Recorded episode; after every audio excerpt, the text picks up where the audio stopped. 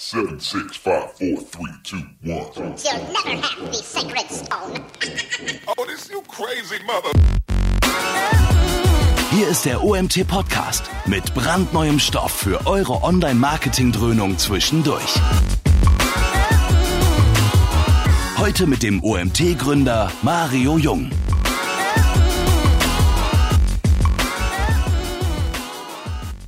Ja, guten Morgen. Ich hoffe, euch geht es allen gut. Heute am Tag des DSGVO Armageddon.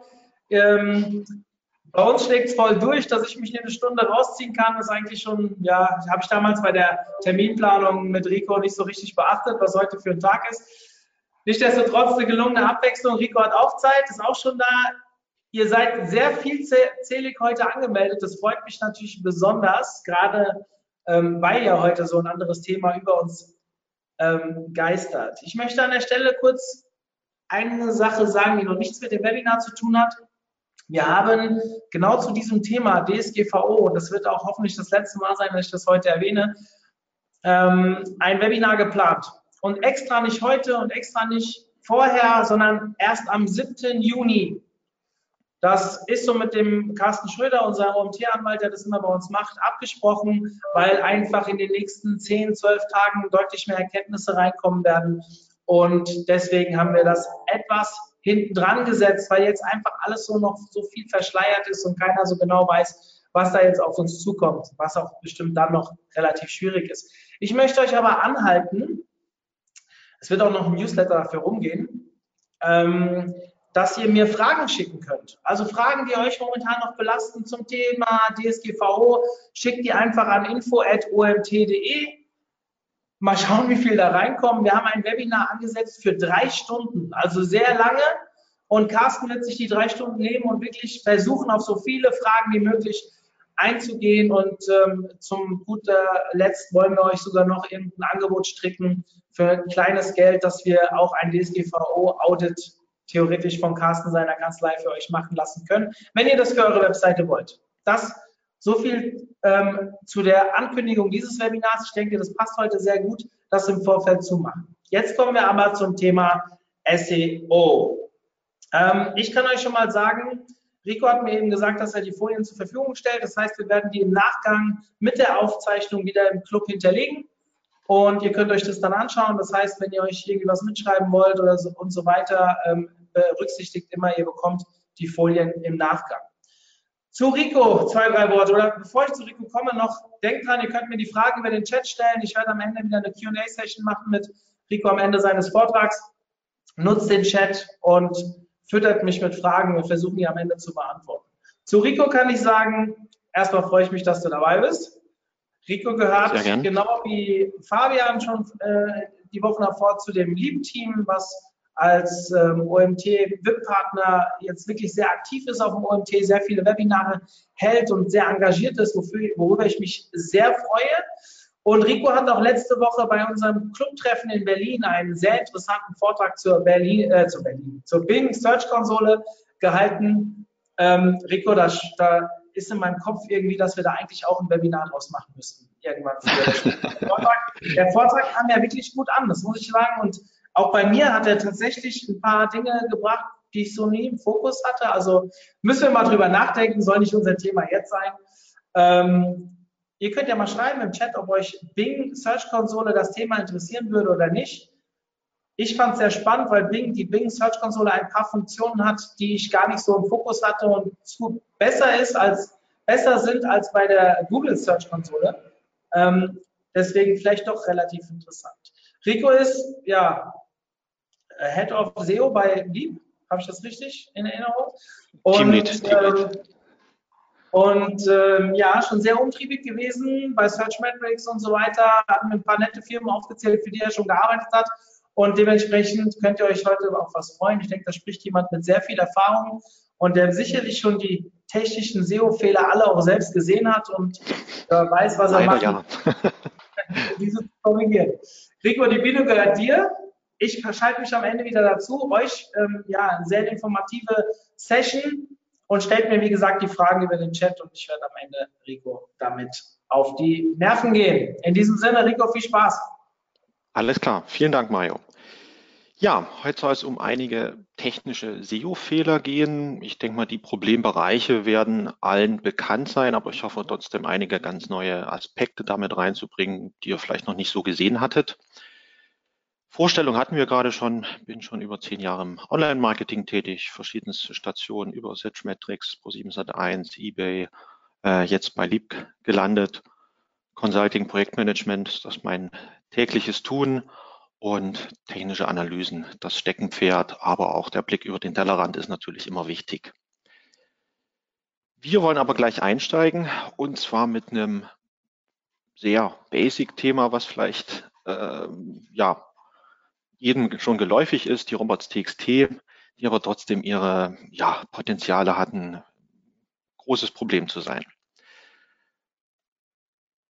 Zum Anfang ein paar einführende Basics. Die robots.txt ist eine einfache Textdatei, die im Root-Verzeichnis des Servers liegt, immer über ähm, Domain, Top-Level-Domain äh, robots.txt aufzurufen ist oder dort versucht wird aufzurufen. Äh, sie basiert auf dem Robots Exclusion Protokoll von 1994 schon, wie auch viele andere Standards, die wir im Internet aktuell noch haben, dass die so von Anfang, Mitte der 90er Jahre sind. Ähm, und sie steuert die Bereiche, die Crawler anschauen dürfen, beziehungsweise nicht anschauen dürfen und wird von den großen Suchmaschinen äh, meistens beachtet, inwieweit sich da kleinere Crawler dran halten, äh, könnt ihr in euren Logdateien überprüfen. Ähm, man kann auch die URL, das ähm, XML Sitemap hinterlegen. Und es ist das erste Dokument, die erste Seite, die erste URL, die ein Crawler von einer Domain abruft, um wie gesagt zu prüfen, was er denn überhaupt tun darf. Ähm, der Aufbau ist eigentlich ganz einfach. Im ersten Block bzw. ersten Zeile steht der User Agent, also welchen Crawler es betreffen soll. Und in der zweiten Zeile, im zweiten Block, die entsprechende ähm, Einschränkung. Standardmäßig sieht es dann zum Beispiel so aus, dass der Googlebot ähm, keinerlei Begrenzungen hat. Es sind auch Wildcards möglich, was im Standardprotokoll noch nicht der Fall war, aber Google hat sich da einige ähm, Ausnahmen genehmigt. Und in der Search-Konsole gibt es einen schönen Tester dazu. Insofern eigentlich überall Robots, alles prima, sollte ja alles laufen. Aber es gibt natürlich Probleme, die mit der Robots.txt entstehen können. Der Klassiker ist natürlich, dass die ähm, Robots.txt der Staging-Umgebung, die dann vielleicht die komplette Blockierung der Domain beinhaltete, auch für die Live-Umgebung übernommen wird, ohne das nochmal wieder zu korrigieren und man sich dann nach paar Tagen und Wochen wundert, warum denn die neue Domain so überhaupt nicht ranken will. Ich möchte aber noch auf einen anderen Aspekt heute hinweisen, und zwar, wenn die robots.txt nicht erreichbar ist. Das meint jetzt hier keinen 404-Fehler, das überhaupt nicht vorhanden ist, was einige Domains auch haben, dass sie überhaupt keine zur Verfügung stellen, sondern meine jetzt äh, 500er-Fehler, sie eigentlich da sein müsste, aber aus irgendwelchen Gründen ähm, nicht geladen wird, was dann zu solchen Effekten führen kann, wie man sie hier sieht. Äh, das ist ein Beispiel von äh, einem anderen Portal, ähm, dass es da immer wieder Probleme gab, die Robots-Texte überhaupt aufzurufen. Und parallel dazu geht die ganze Crawling-Statistik in den ähm, äh, äh zum Nullbereich runter, so dass die Domain überhaupt nicht mehr ähm, gecrawlt wird und abgerufen wird, allein deswegen, dass die robots.txt nicht aufgerufen werden kann. Wie gesagt, kein 404-Fehler, sondern ein äh, Ladefehler, wo der Crawler einfach weiter wartet, aber ähm, die robots.txt nicht findet. Und damit eine Nichterreichbarkeit äh, bedeutet keine Aufnahme in den Index. Kurz zusammengefasst, die robots.txt Standard sollte eigentlich keine Probleme bereiten, aber wenn man sie auf der Staging äh, äh, vergisst oder mit den falschen Einstellungen oder sie vielleicht auch nicht erreichbar ist oder durch seltsame Zufälle ähm, sie nicht geladen wird, dann gibt es gewaltige Probleme. Das zweite Thema, was ich beleuchten möchte, ist ein neuer Standard, den es für ähm, die Übertragung im Internet gibt. Das ist das sogenannte HTTP2-Protokoll, was alles schneller machen soll. Da wiederum einige Basisinformationen. Das ist das sogenannte Hypertext Transfer Protokoll für die Kommunikation zwischen ähm, Ihrem Computer und dem entsprechenden Server. Bisher gab das Protokoll 1.1 der Standard, aber moderne Webseiten benötigen natürlich auch neue Übertragungstechniken, da sie halt nicht nur eine HTML-Datei mit paar Bildern sind, sondern wenn man an ähm, ja, Videos denkt, an Spiele, an Musik, ähm, laufen dort eher Streams im Hintergrund und weniger einzelne Dateien, die nur übertragen werden. Und darum war einfach äh, nötig, dort einen neuen Standard zu finden. Deswegen wurde das HTTP2-Protokoll etabliert und das basiert auf dem sogenannten Speedy-Protokoll von äh, Google und soll langfristig HTTP1 ablösen.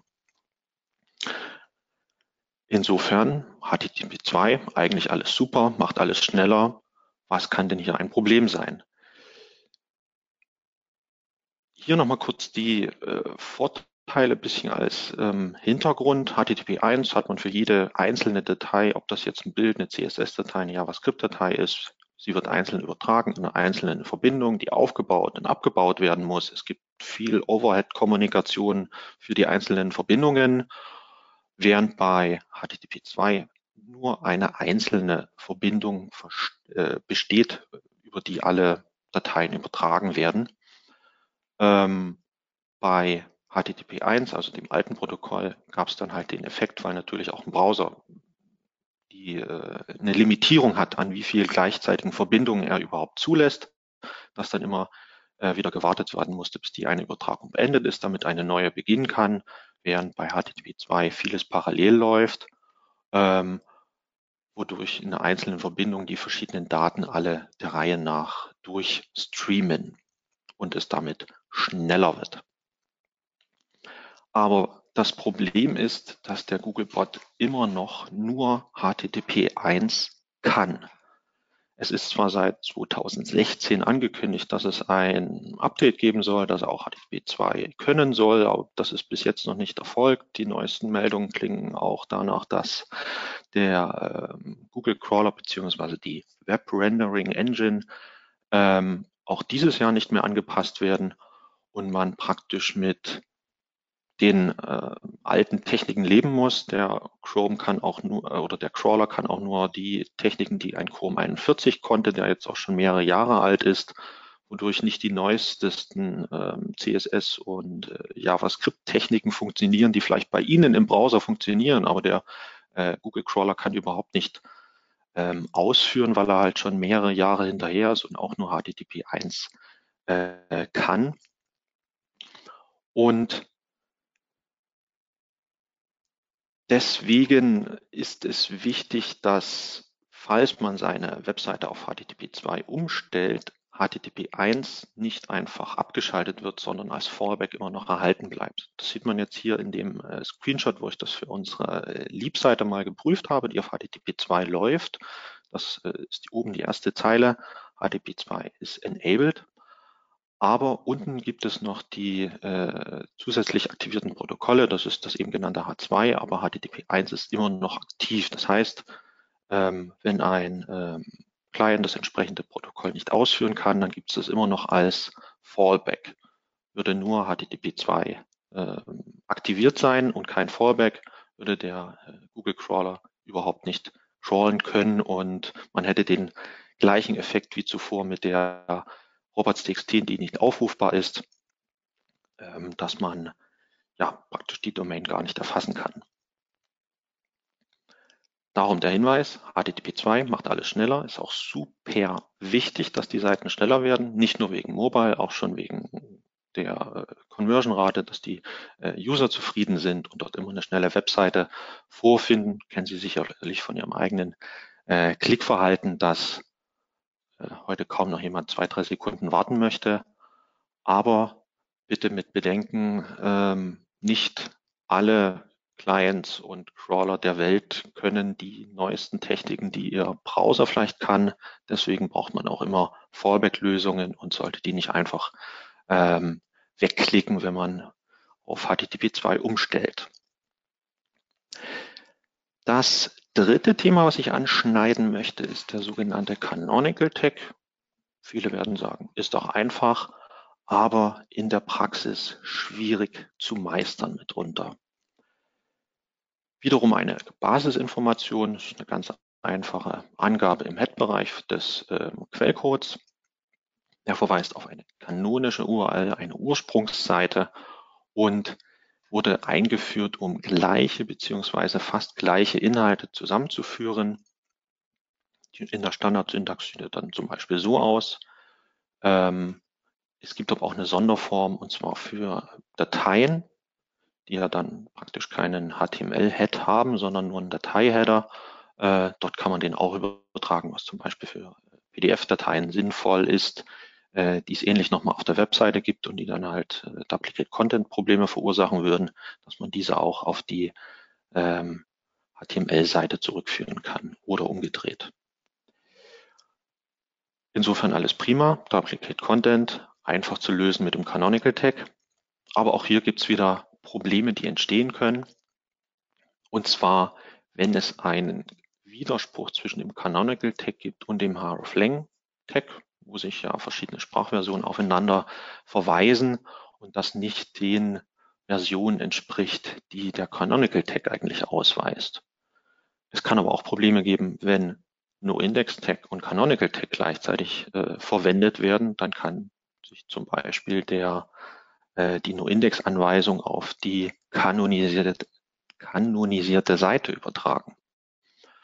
Oder häufig immer noch ähm, im Einsatz, es gibt eine Pan äh, Pagination mit Pref und Next Text und zusätzlich nochmal den Canonical Tag, was ja auch wieder ein ähm, Widerspruch ist, denn ähm, es sind eigentlich beide Konzepte, die sich ausschließen und nicht äh, gemacht wurden, dass es sie parallel genutzt werden.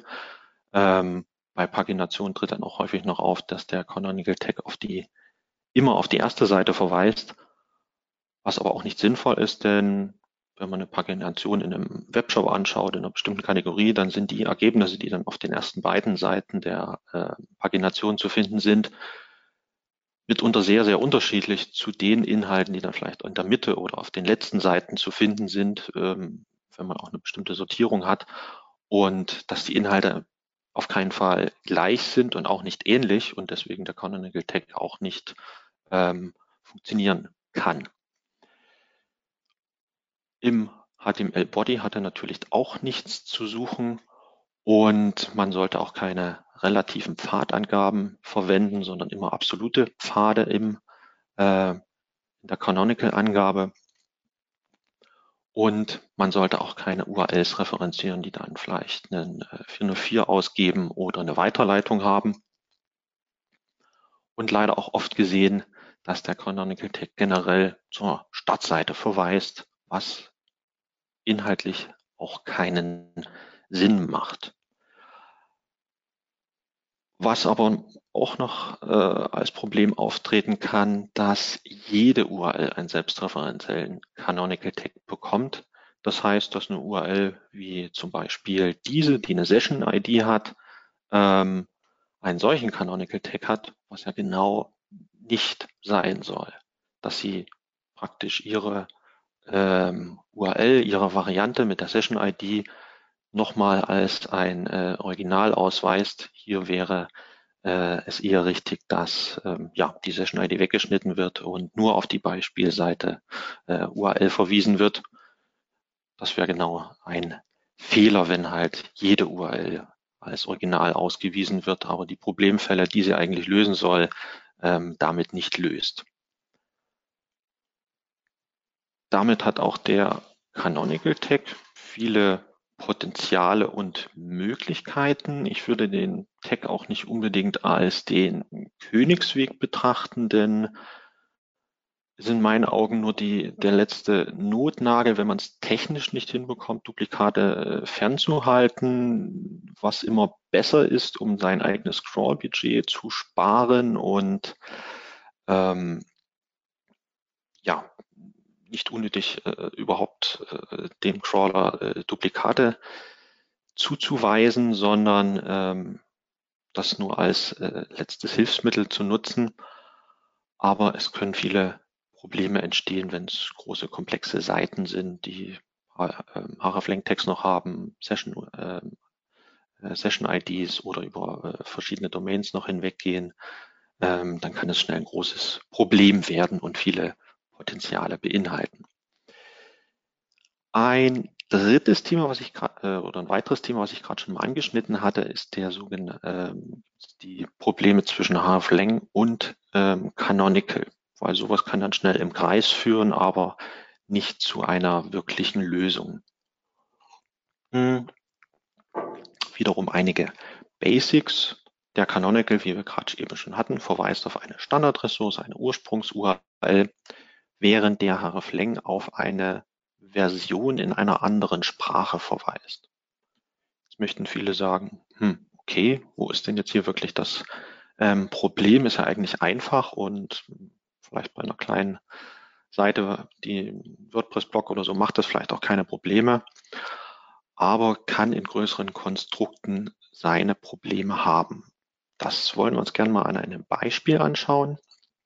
Und zwar, wenn wir eine deutsche Seite haben, die äh, auf Kategorie 1 slash endet und ja, Canonical Text sagt, genau, das ist genau die richtige äh, Version, Kategorie 1 und Slash am Ende. Und in Österreich gibt es eine entsprechende Partnerseite, die dann wahrscheinlich das gleiche URL-Muster hat, lediglich die Top-Level-Domain ist äh, verschieden.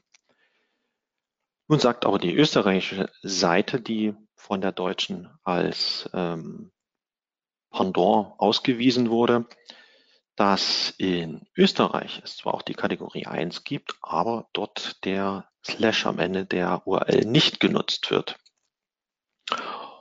Und die österreichische Seite sagt dann wiederum, ja, in Deutschland ist es wahrscheinlich dann auch so. Deswegen wird in Deutschland sicherlich auch ähm, die Kategorie 1 URL keinen Slash am Ende haben. Und schon haben wir den Widerspruch, denn die deutsche Seite sagt dann natürlich, nein, nein, in Deutschland haben wir zwar auch die Kategorie 1 URL, aber dort immer mit Slash am Ende. Und in Österreich wird es wahrscheinlich auch so sein. Also hier haben wir dann eine Verweisung, die im Kreis läuft, wo die eine URL immer wieder sagt, ich bin nicht das Original, eine andere ist das Original, aber in einer anderen ähm, Sprache wird die Version anders sein und so hat man zwischen den ähm, Ländern Verweise, die nicht logisch sind und ähm, ja, in der Summe wieder ihre Probleme bereiten, was viele Kopfschmerzen im Alltag bereiten kann. Aber wenn man das einmal äh, ja, gefunden und gesehen hat, dann ist das ein Problem, was man immer wieder abprüft, was man sich immer wieder äh, anschaut und vornimmt. Deswegen der Hinweis, der Hafling und Canonical sind sehr mächtige Werkzeuge, aber man muss auch vorsichtig sein, dass man keine Widersprüche erzeugt, die in sich ähm, Konflikte auslösen, denn die können, ähm, ja, wie gesagt, das Ranking arg beeinträchtigen. Ein weiteres Thema, was vielleicht auch vielen gar nicht so auf dem Radar haben, ist der sogenannte X-Robots Header. Ich habe es hier mal Single Point of Failure, Failure, Failure genannt. Und der X-Robots Header ist ein Teil des HTTP-Antwort-Headers. Ähm, der wird einfach übertragen, wenn man eine bestimmte Anfrage an einen Server stellt. Dann bekommt man erstmal von dem äh, Server eine Antwort, ob die Ressource denn überhaupt vorhanden ist oder ähm, ob sie vielleicht an, einem anderen Ort zu finden ist und ist damit nicht im Quellcode enthalten, sondern ist nur ein Teil der Kommunikation zwischen Server und ihrem eigenen Computer, ihrem eigenen Client. Ähm, beispielhaft sieht es dann zum Beispiel so aus. ähm, was da übertragen wird. Und es können auch mehrere Anweisungen kombiniert werden. Und es ist zum Beispiel hilfreich, um PDF-Dateien, die ja keine HTML-Seite sind, die einen äh, HTML hätt, hätten, wo man einen NoIndex oder Canonical zum Beispiel reinschreiben könnte, sondern muss es praktisch in der Kommunikation einbauen, die zwischen ähm, Server und Computer stattfindet und dafür ist der Xrobot-Header da. Insofern alles prima, ein super Werkzeug, mit dem man Probleme wie ähm, PDF-Dateien mit einem Canonical Tag versehen kann. Aber auch hier kann es wieder Probleme geben. Und zwar, wie ich gerade schon erläutert hatte, es ist halt nicht im Quellcode enthalten und ist deswegen auch nicht so schnell zu finden und es ist auch nicht so bewusst, wenn man sich nur ähm, den eigenen Browser und den, den Quellcode anschaut. Ähm, um es sehen zu können, sind halt spezifische Plugins für den Browser wichtig. Eins ist zum Beispiel das C-Robots, was es schon seit Jahren gibt, auch seit Jahren nicht mehr aktualisiert wurde, aber ich kenne jetzt auch nichts äh, Neueres oder Besseres. Vielleicht einer der Zuhörer, was wir im Anschluss äh, diskutieren können. Und insofern kann die Suche nach, eine, nach dem Problem für äh, Ranking-Ausfälle die Suche einer Nadel im Heuhaufen gleichen. Ähm, Im Positiven gesehen hilft der Xrobots-Header zum Beispiel dabei, PDF-Dateien aus dem Index zu entfernen oder fernzuhalten, kann in aber ähm, in seiner negativen Wirkung auch komplett verhindern, dass die ähm, Domain indexiert wird, wenn der NoIndex zum Beispiel für alle Files gesetzt wurde. Die robots.txt ist in Ordnung. Im ähm, HTML-Head gibt's auch keine Probleme. Ähm, dann ja, sieht man nicht unbedingt den Xrobots-Header ähm, gleich als mögliche Ursache an, sollte man aber trotzdem anschauen, wenn man dort irgendwo äh, Probleme vermutet. Insofern, genau, Xrobots Header ein mächtiges Werkzeug, aber auch wiederum eine Quelle von möglichen Problemen und ähm, Ausfällen in Rankings. Ein weiterer Themenbereich, der immer mal wieder Probleme verursacht, sind die sogenannten Staging-Umgebungen. Ich habe sie einfach mal äh, Spielwiesen genannt, auf denen die Entwicklung von neuen Designs und Funktionen stattfindet. Ähm, oft äh, sehen die URLs entsprechend äh, so aus, dass es äh, ein Staging der äh, eigenen Domain vorgeschaltet wird oder das auch nur Stage heißt. Und was leider heutzutage immer noch oft vergessen wird, dass es die Staging-Umgebung, also wo die eigene Domain nochmal komplett gespiegelt ist, wo die ganze äh, Entwicklung stattfindet, dass die überhaupt keine Sperre hat, dass dort Crawler nicht rein dürfen, geschweige denn, dass dort jeder normale Nutzer reinklicken kann, der halt die äh, Staging-URL findet und die äh, Entwicklungsarbeit und die Arbeit an neuen Designs praktisch von jedem mit beobachtet werden kann, der einfach die, die URL irgendwie findet. Ähm, darum sollte man auf alle Fälle eine Sperre einrichten, denn die Staging gehört nicht zugänglich für jedermann, sondern nur für die, die äh, da auch damit arbeiten sollen.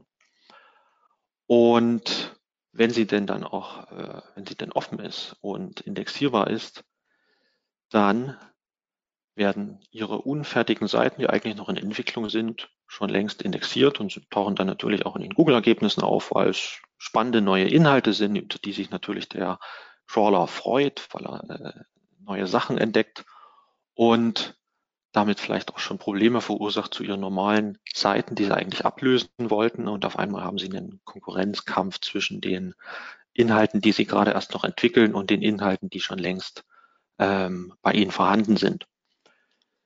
Darum sollte auf alle Fälle eine Sperre vorhanden sein. Ich habe das hier mal nach ähm, ja, Qualität absteigend sortiert. Das Beste ist natürlich, wenn es eine IP-Sperre gibt, so dass Nutzer, die nicht zu ihrem Unternehmen gehören oder zur, äh, zu ihrer ähm, Agentur, die vielleicht die Entwicklung vorantreibt, dass die überhaupt nicht darauf zugreifen können und natürlich auch kein äh, Crawler einer Suchmaschine.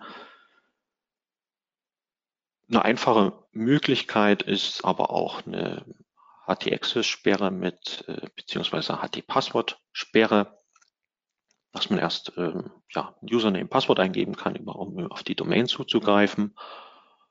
Wenn man das aber auch nicht will, dass zumindest eine robots.txt-Blockierung stattfindet, also dass der komplette, die komplette Domain gesperrt ist, wo sich dann die großen Suchmaschinencrawler dran halten, aber Natürlich können dann immer noch die User drauf zugreifen, die ähm, die URL haben, so dass ja auch Unbeteiligte das mit anschauen können.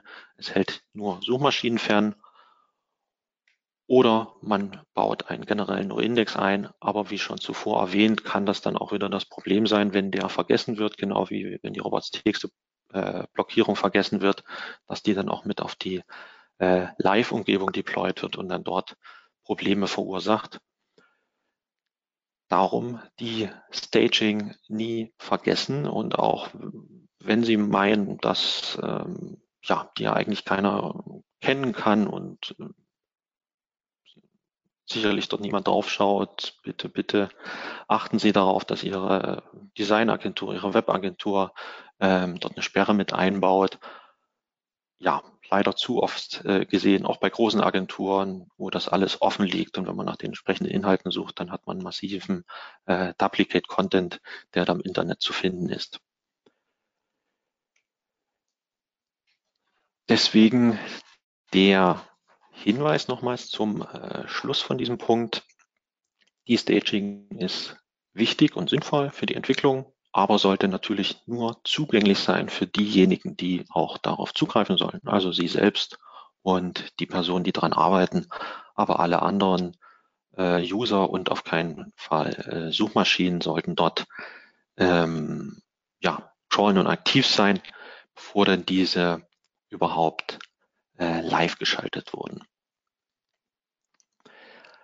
Ein weiteres Problem, was ich in meiner Erfahrung auch schon oft gesehen habe, was ich gerade ein bisschen mit angeschnitten hatte, ist ähm, die Live-Stellung von Inhalten und ähm, ein No-Index, der sich noch dort drin verbirgt.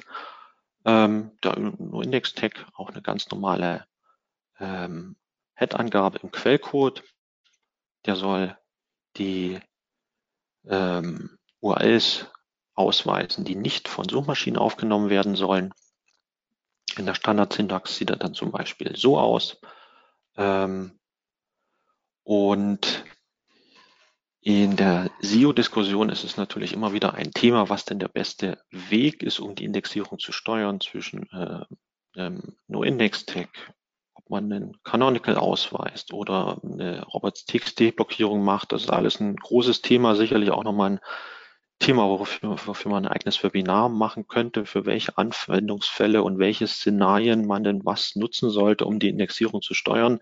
Die Diskussion möchte ich jetzt gar nicht mit anschneiden, ähm, sondern einfach nochmal auf den Sonderfall hinweisen. Das ist nämlich, ähm, dass ähm, der No-Index beziehungsweise der No-Index No-Follow, dass zum Beispiel auch den ähm, Links auf der Seite nicht gefolgt werden kann. Also es gibt verschiedene Varianten und Ausprägungen des ähm, Tags und er soll dabei helfen, die ja, Duplikate aus Google fernzuhalten oder ja, Seiten, Filter, Varianten, Ansichten, die alle äh, keinen Zusatznutzen für ihre User haben und schon gar nicht für eine Suchmaschine ähm, aus dem Index fernhalten soll. Wiederum können eine Menge Probleme entstehen, wenn man den äh, No-Index-Tag nutzt. Und zwar, wie schon zuvor erwähnt, in dem Punkt, wenn man die Entwicklung live schaltet und dort den seitenweiten No-Index-Tag drin lässt. Damit wird die neue Webseite, die neue Domain überhaupt nicht indexiert und als Vorsichtsmaßnahme kann ich nur sagen, auch wenn es alt, äh, alt und äh, oft gehört klingt, einfach eine Go-Live-Checkliste nutzen, denn sonst rauft man sich die Haare, fragt sich, was ist hier los, warum klappt das alles nicht, warum sind die Rankings nicht da, äh, was klappt hier nicht? Und irgendwann schaut durch Zufall jemand mal in den Quellcode hinein und sieht das Problem, dass die kompletten Seiten immer noch auf NoIndex stehen, weil man als Sperre der Staging halt den NoIndex gewählt hat und ja, keine Passwort- oder IP-Sperre genutzt hat. Deswegen ist die einfache Lösung manchmal die äh, schwierige oder die problembehaftetere und sollte dann einfach eine sichere Lösung wählen, was dann die IP-Sperre oder die Passwortsperre wäre. Darum auch hier nochmal der Hinweis, denkt bitte an eine kleine Checkliste, wenn ihr ähm, live geht mit einer neuen Domain auch dort einfach nochmal die Basics aufnehmen, obwohl man annimmt, dass man so viele äh, Jahre doch schon im Internet unterwegs ist und so viele Go-Lives mitgemacht hat und so viele Projekte an den Start gebracht hat. Auch die ähm, erfahrensten Leute vergessen dann immer nochmal ein kleines Basic-Thema und darum eine, äh, ist eine Checkliste unerlässlich, wo man die wichtigsten Punkte nochmal drauf hat, wo man äh, wenn man mit einer neuen Domain an Start geht. Und da sollte auf alle Fälle der, äh, die Sperre, die es zuvor für die Entwicklung gegeben hat, dass diese natürlich auf der Live-Umgebung entfernt ist. Ein weiteres Thema, was auch Probleme immer wieder verursachen kann, sind die sogenannten ähm, Sitemaps oder XML-Sitemaps, die es gibt. Ähm, sie helfen natürlich bei der Indexierung sind aber jetzt für kleinere Domains gar nicht wichtig, damit alle Seiten indexiert werden können, sondern ähm, sind im Gegenzug ein Indikator beziehungsweise dienen der Überwachung des erfolgreichen Callings, weil man sie natürlich alle einzeln anmelden kann in der äh, Google Search Konsole, um dann zu schauen, ob denn auch alle äh, URLs erfolgreich verarbeitet wurden. Und Sie können ganz einfach aufgebaut sein, enthalten die äh, Location eines Inhaltes und die, ähm, das Datum der letzten Änderung. Mehrere Sitemaps können zusammengefasst werden in einer Index-Sitemap und diese beiden Typen, nämlich die Index-Sitemap und die normale URL-Sitemap, sind nicht gleich, denn deren Aufbau ist verschieden in einer URL-Sitemap, die beginnt mit dem Eintrag URL-Set und listet dann die entsprechenden äh, URLs der Domain auf, während die Index-Sitemap mit Sitemap-Index beginnt und entsprechend die einzelnen Sitemaps auflistet.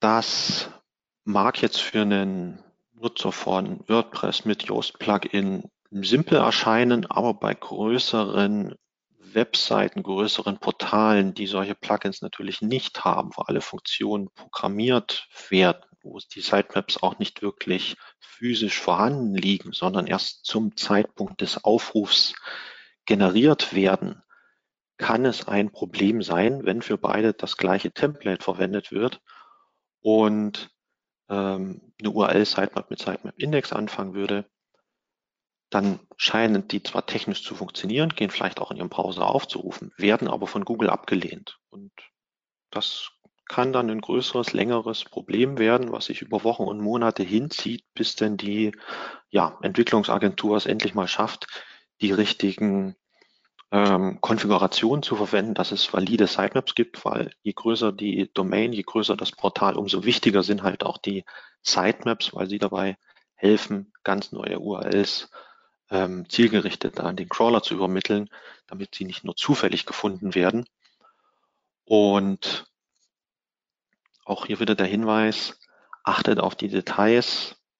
Manchmal ist es wirklich nur der Unterschied zwischen URL-Set, Sitemap-Index, ähm, was das äh, Problem verursachen kann, warum Sitemaps abgelehnt werden, dass äh, die Indexierung nicht funktioniert und man hinter den äh, Rankingplänen ein gutes Stück zurückliegt.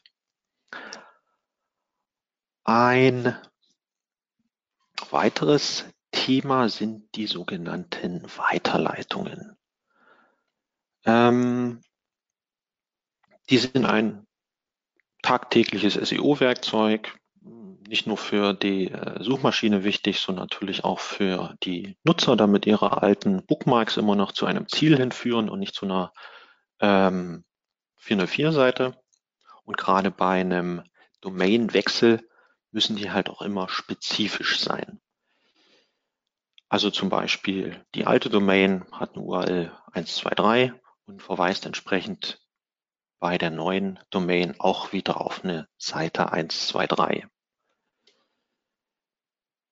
Was es aber leider bei manchen Relaunches zu sehen gibt, dass es äh, generelle Weiterleitungen zur Startseite gibt. Die sind zwar einfach einzurichten, dass man sich nicht großartig um ein Mapping kümmern muss, sondern dass dann jeder User einfach auf der Startseite landet und ähm, sich dann halt wieder neu zu dem Ziel durchklicken muss, was er eigentlich gesucht hat, sind in der Praxis aber kontraproduktiv, was wir zum Beispiel bei diesem Beispiel sehen können von der Bundeswehr. Das mag auf den ersten Blick ganz gut aussehen für einen Domainwechsel, aber wenn wir hier auf genau den Schnittpunkt schauen, da wurde nämlich ähm, keine URL-spezifische Weiterleitung eingerichtet, sondern die alte Bundeswehr-Karriere hat einfach eine generelle Weiterleitung aller alten URLs zur Startseite gemacht. In der Folge ist die Visibility ähm, nicht so hoch wieder ähm, für die neue Domain ähm, gestartet, wie die alte Domain war. Nach ein paar Wochen und Monaten hat man dann das Problem gemerkt, hat dann nochmal ein paar Weiterleitungen eingerichtet von der ähm, alten Domain zur neuen hin, wodurch es nochmal einen kleinen Anstieg gab. Aber wie man hier sieht, die alte Stärke wurde nie wieder erreicht und es sind ja locker ähm, ein, zwei Jahre vergangen, bis überhaupt mal ähm, ja, die Sichtbarkeit überhaupt äh, in der Nähe der alten Sichtbarkeit war.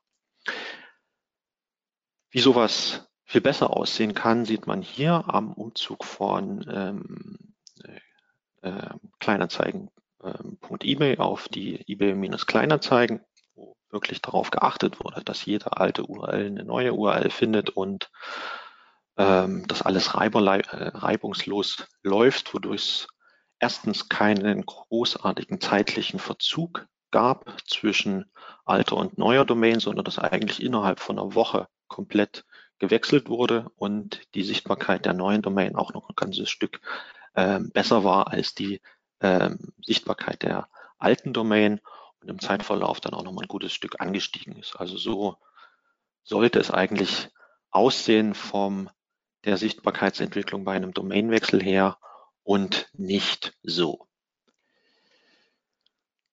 Deswegen der Hinweis, äh, 301 Redirects, klar, Standard, aber mh, hm, sie machen halt Arbeit, wenn es viele URLs gibt, die von einem alten URL-Muster auf ein neues URL-Muster gemappt werden müssen. Wenn es natürlich eins zu eins das gleiche ist, dann ist es einfach.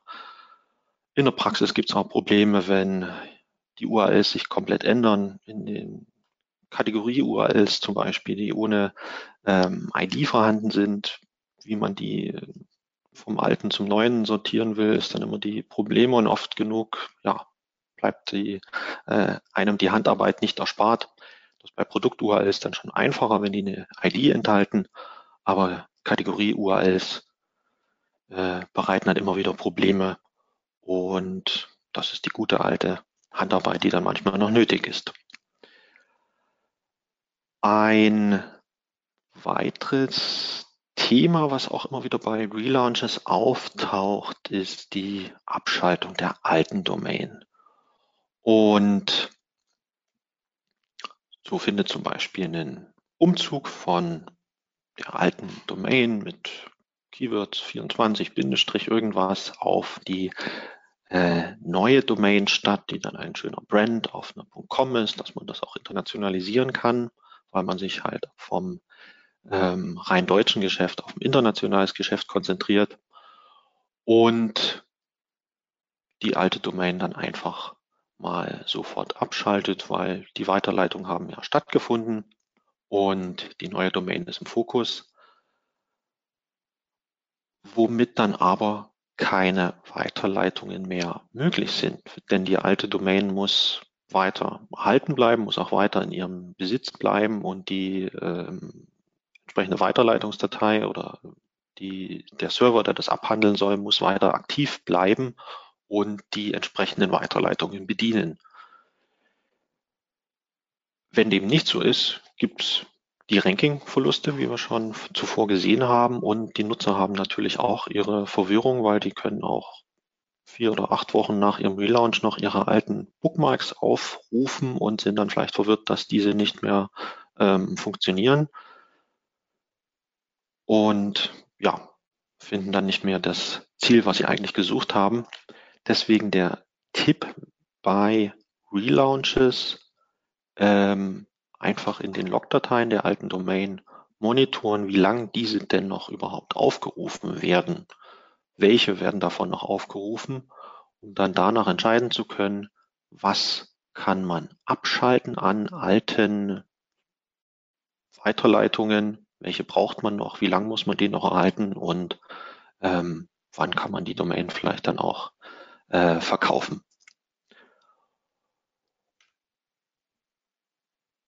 Und darum zum Schluss nochmal den Hinweis, abschalten ja, aber erst wenn die URLs auch nicht mehr aufgerufen werden. Das sollen auch schon die wichtigsten Punkte aus meiner Erfahrung gewesen sein. Wie gesagt, die Problemfelder sind Ihnen sicherlich alle geläufig, aber die Aspekte und die Probleme, die dort zum Beispiel entstehen können, vor allen Dingen auch bei größeren Portalen, ähm, ja, sind vielfältig und vielleicht habt ihr auch noch bestimmte äh, Fragen, Probleme, um das Thema noch weiter zu beleuchten. Ja, Rico, vielen Dank erstmal für deine Gerne. Ausführungen. Sehr spannend. Ähm, ich habe, also technisches Thema, doch ähm, ich glaube, für uns SEOs sind da viele Dinge dabei gewesen, die doch sehr spannend sind. Erstmal vielleicht nochmal zwei, drei Sachen für die, die am Anfang noch nicht dabei waren. Ähm, wir haben die Präsentation, wir werden die zur Verfügung stellen. Also ich habe sie noch nicht, aber wir werden sie zur Verfügung stellen im Club, weil ich jetzt hier zum Beispiel gefragt worden bin, dass irgendwie jemand ein bestimmtes GIF haben wollte, beziehungsweise eine Folie nochmal sehen will. Also wie gesagt, die Aufzeichnung seid ihr ja sowieso von uns gewohnt, dass sie reinkommt und ähm, und Rico hat uns, wie gesagt, auch die, die Präsentation oder wird uns die Präsentation zur Verfügung stellen. Ganz so, genau. dann äh, Folie 12. Woran erkennt man, dass der Googlebot nicht crawlen kann? Die Frage ist nicht von mir, sondern aus dem Publikum. Ja, ähm, jetzt müsste ich hier suchen, was, was Folie 12 war. Ich kann mal hier schauen. Äh, Ah, genau. Ähm, das habe ich jetzt hier noch nicht verlinkt, aber kann ich noch verlinken. Also es gibt direkt vom auf den äh, Google der Webmaster Hilfe gibt es eine Seite, wo genau beschrieben ist, was denn ähm, welche Einschränkungen der Googlebot hat und es im Großen und Ganzen halt einen Chrome 41, der dort noch läuft im Hintergrund. Ähm, wenn man sich wirklich drauf verlassen möchte und sicher gehen möchte, ist der beste Weg, einen alten Chrome 41 zu installieren und mit dem seine Webseite zu prüfen. Ich kann ja auch noch einen weiteren Link reinhängen, ähm, wo es nochmal eine Tabelle gibt, was für Techniken bei einzelnen ähm, Browsern aktuell funktionieren, bei einigen Crawlern aktuell funktionieren, ähm, dass man da einen schönen Überblick hat. Ja, ansonsten kann man sich natürlich auf die, äh, den Abruf wie durch Google in der ähm, Google Search Konsole verlassen, was aber in der Praxis auch immer wieder ähm, Probleme und Unterschiede bereitet, denn es ist nicht das Gleiche, weil die Sachen, die dann vielleicht im Google Cache angezeigt werden, die Sachen, die in der Google Search Konsole angezeigt werden und die Sachen, die der Crawler wirklich kann, sind oft komplett verschiedene Sachen und ja, da kommt man manchmal nicht drum herum, das wirklich zu testen und mit einem alten Browser zu schauen, ob denn die Website auch wirklich funktioniert. Und hier nochmal der Hinweis, der Fallback von auf HTTP 1.1 ist weiterhin wichtig. Ähm, dann gehen wir zur Folie 25 bitte und dort kommt nämlich die nächste Frage. Wie kann man Ja. den Header integrieren via HTXS-Datei? Äh, Integration vi- via HT-Access habe ich jetzt hier gar nicht weiter mit beleuchtet. Aus dem Stegreif kann, kann ich den, ähm, kann ich den Code jetzt ja auch nicht äh, Ja. erzählen. Ich, Vielleicht kurze, kurze, kurze Meldung an die Userin, die das äh, Online-Gestieg gefragt hat. Ähm, schreib doch am besten Rico mal. Rico, du hast da, glaube ich, deine E-Mail-Adresse eingeblendet irgendwo auf der Folie. Auf den Folien. Genau, auf der letzten müsste die mit drauf sein, da kann man mir gerne schreiben, dann kann ich das nochmal raussuchen. Aus dem Kopf möchte ich das jetzt ja, eine. Regex-Anweisung halt. Denke, Und Regex ist jetzt nicht so freundlich zum, zum Erzählen. Im Zweifel könnten wir es auch äh, in dem Thread ähm, OMT Club auf Facebook mal posten. Wir haben ja eben Gern, gerade, gern. äh, als wir die Ankündigung für das Webinar nochmal gemacht haben im Club, da sind ja einige von euch dabei. Vielleicht können, da, ähm, können wir das da auch nochmal online stellen für alle, die das interessieren. Gern. Gut, dann die nächste Frage. Probleme mit dem Canonical Tag. Wie handhabst du das Problem, wenn du Canonicals einbaust, die Seiten, die kanonisiert werden, aber trotzdem indexiert werden?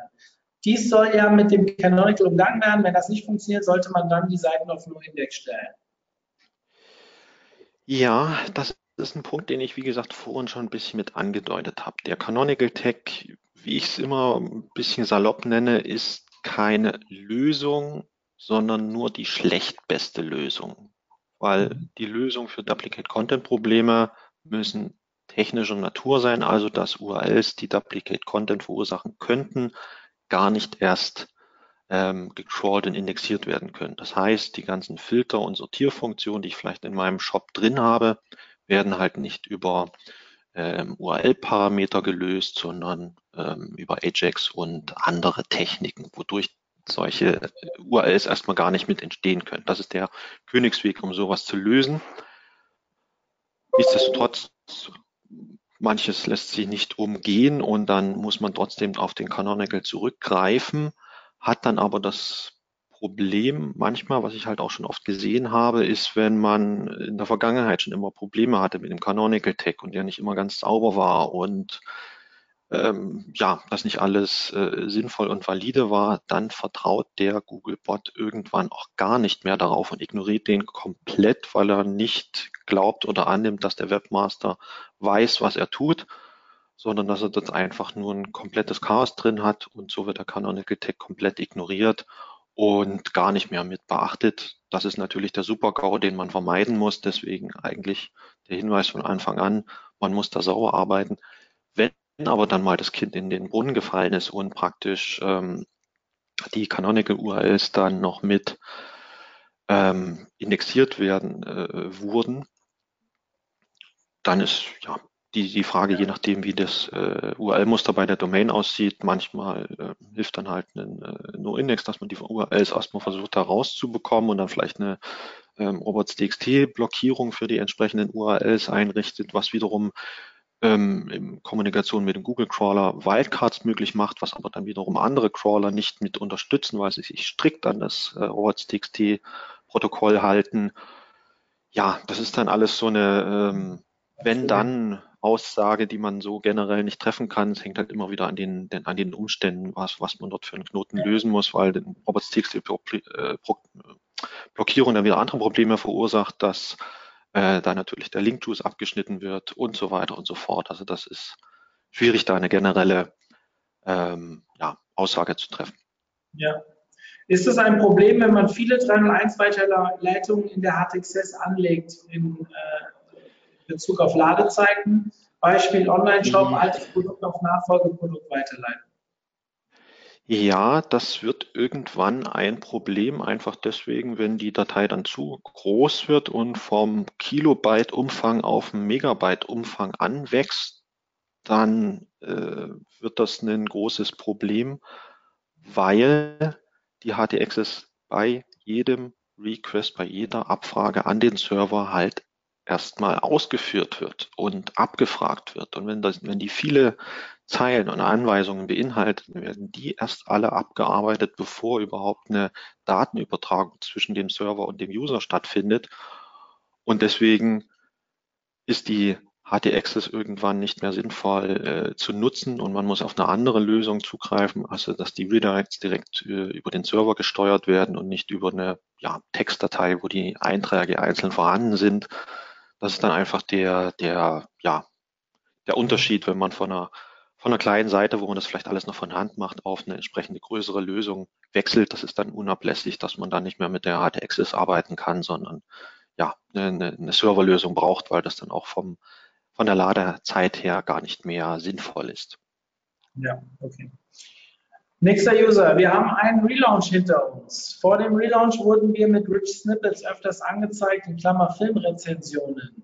Die ausgezeichneten Daten waren im Content auch direkt sichtbar. Nun, direkt nach dem Relaunch wird kein einziges Rich Snippet mehr ausgegeben, weil die mit schema.org ausgezeichneten Daten sich nun hinter Tabs verstecken. Aktuell wird unsere Seite nicht über den mobilen Index bewertet. Ist das ein Problem? Es hieß ja, dass es erst, es hieß ja, dass es erst über den mobilen Index versteckter Content auch zur Wertung hinzugezogen wird. Das war eine lange ja. Frage. eine lange Frage und ist natürlich Rich Snippets, Markups ist nochmal ein ganz eigenes Thema, ganz eigene Welt, wo man wiederum auch ein eigenes Webinar dazu machen könnte. Ähm, Feel free, gell? Also du hast schon drei, vier Webinar-Themen jetzt angerissen. Du kannst sie gerne alle hier führen. Das ist kein Problem. die Plattform gerne zur Verfügung.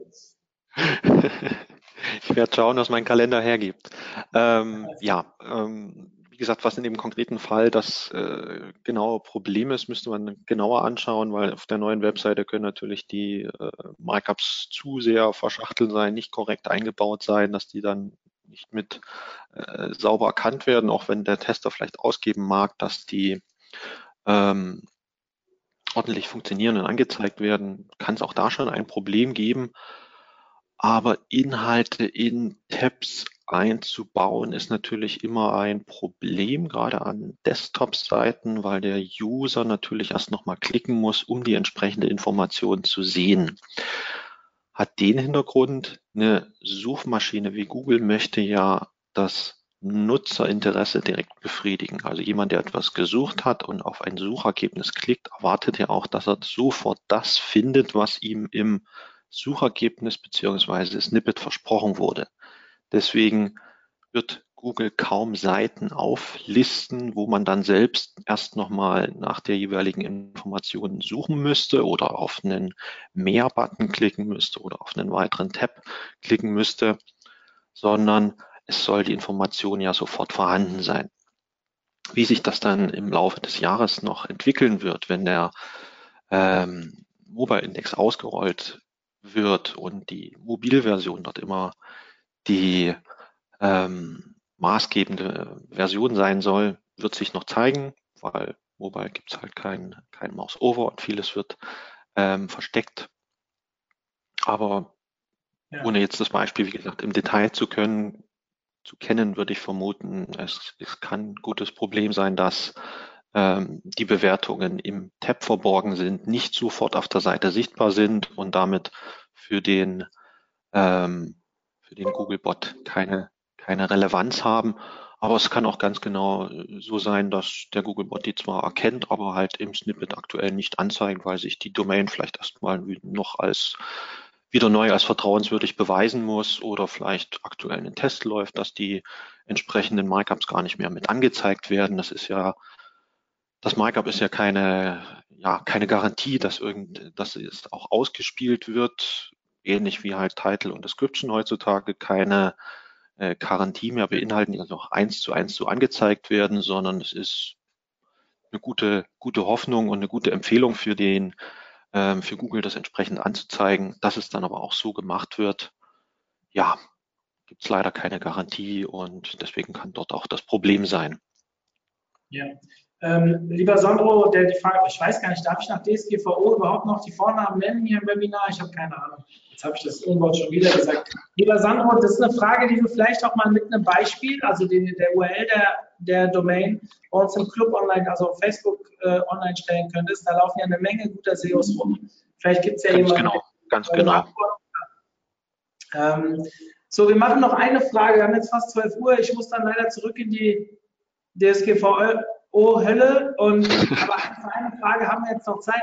Ähm, ich lese dir einfach mal vor. Sitemap in der Search-Konsole eingereicht. Rückmeldung von Google, 13 Seiten eingereicht, 2 indexiert. Dennoch sind alle Seiten in der Trefferliste zu finden. A, was bedeutet die Rückmeldung von Google? B, wie und wo kann ich erkennen, welche Seiten angeblich nicht indexiert wurden? Ja, ähm, was in der Search-Konsole angezeigt wird und was im Index vorhanden ist, ist nicht immer das Gleiche. Das sind manchmal auch verschiedene, verschiedene Informationsquellen, die nicht auf dem gleichen Stand sind. Da muss man dann vielleicht auch mal gucken, wann die Sitemap das letzte Mal abgeholt, wann sie verarbeitet wurde. Vielleicht ist es ja eine kleinere Domain, wo die äh, Zeitabstände entsprechend groß sind und insofern ist die Anzeige in der äh, Search-Konsole noch gar nicht aktualisiert worden. Wenn es ein größeres Projekt ist, was ähm, verschiedene Verzeichnisse beinhaltet und, und viele äh, verschiedene URLs und viele verschiedene Templates, macht es auf alle Fälle Sinn, die Sitemaps so granular und feingliedrig wie möglich ähm, aufzubauen, was ich gerade vorhin noch erwähnt hatte, mit einer Index-Sitemap und vielen darin verborgenen Sitemaps, wo man ja je nach Template und nach Verzeichnis einzelne Sitemaps hat, um dann wirklich Template, template-spezifisch und auf Verzeichnisebene schauen zu können, wo es denn vielleicht ein Problem gibt. Vielleicht ist es ja ein ähm, einzelnes Template, was dort Probleme macht. Oder wenn man es aufs Extrem treiben will, könnte man auch für jede URL eine einzelne Sitemap machen und hat dann eine entsprechende riesengroße Index-Sitemap, die dann halt 20.000 äh, Unter-Sitemaps auflistet, wo dann äh, überall nur eine einzelne URL drin ist und könnte dann wirklich schauen, welche von diesen vielen Sitemaps hat denn die eine URL, die nicht angenommen wurde. Ja, da gibt's wie gesagt, verschiedenste Möglichkeiten, je nachdem, wie, wie, wie groß die Domain ist und ähm, wie viel ähm, ja, Aktualität sie hat in den Augen von Google. Mhm. Ja, cool. Also wir sind jetzt noch mit den Fragen durch, sind keine weiteren reingekommen. Rico, vielen, vielen Dank für die Ausführungen. Gern. Ähm, sehr informativ und ich denke, ähm, wir sehen ja auch, viele Leute sind sehr lange geblieben, dementsprechend äh, trotz des Stresses, der, den der heutige Tag mit sich bringt. Ähm, ich denke, das ist ein gutes Zeichen. Wenn ihr noch Fragen habt, könnt ihr Rico sicherlich auch direkt anschreiben. Er ist ja auf, Face, er ist auf Facebook, er ist hat eine E-Mail-Adresse, glaube ich, irgendwo in den Folien angegeben. Wir werden versuchen, den Vortrag heute noch hochzuladen. Vielleicht kommt er auch erst morgen. Bitte vergebt uns. Auch wir haben hier ähm, leider sehr viel zu tun heute. Ähm, oder sagt, sagt man zu Glück sehr viel zu tun? In dem Fall von, von dem, was jetzt gerade ansteht, sagen wir eher leider. Ähm, ja. ja, ich sehe euch wieder. Wir haben erstmal wünsche ich euch allen ein schönes Wochenende. Denkt nochmal dran, was ich am Anfang gesagt habe mit dem DSG, mit der DSGVO Frage- und Antwortsession, die wir am 7.6. haben. Da könnt ihr euch jetzt schon für anmelden. Und ansonsten stehen aber zwischendrin noch mehrere Webinare an bis zum 7.6. Am 7.6. selbst haben wir ein zweites Webinar zum äh, von dem Chris Dippold, das solltet ihr euch anschauen. Das ist ein sehr cooles Thema. Ich habe das mit ihm schon komplett durchgesprochen. Guckt einfach mal auf omt.de slash Webinare. Wir haben am nächsten Mittwoch drei Affiliate-Marketing-Webinare. Also es kommt sehr viel in den nächsten Tagen. Und als letztes muss ich euch noch darauf hinweisen, für alle, die zur Konferenz kommen wollen am 7.9. Denkt dran, nächste Woche am Feiertag, am 31.5. läuft der Early Bird Tarif aus. Der wird auch definitiv nicht verlängert wie letztes Jahr, weil wir haben sehr viele Tickets verkauft. Und ähm, wir, ja, irgendwann ist dann einfach auch mal Ende mit den vergünstigten Preisen. Also wer kommen möchte, am Donnerstag läuft die ganze Thematik aus. Und dann ähm, ja, gibt es nur noch die Tickets zum Normalpreis. Denkt dran, die, die mal lieber kaufen, entscheiden auch mit, welche Vorträge gehalten werden. Am 1. bis 15.06. ist dann die Abstimmung. Da wird jeder, der ein Ticket hat, kriegt dann Stimmrecht und darf mitentscheiden, welche Vorträge zu sehen sein werden. Euch vielen Dank für eure Zeit. Rico, dir vor allem vielen Dank für deine Zeit. Gerne. Schönen Gruß an das Liebteam, an die, die ich kenne, weil er letzte, letzte Woche das erste Mal war. Ich durfte selbst einen Vortrag halten vor dem ganzen Team. Und ja, an den Rest, wir sehen uns hoffentlich nächste Woche. In diesem Alles Sinne, klar. schönes Ciao, ciao. Vielen Dank. Bis bald.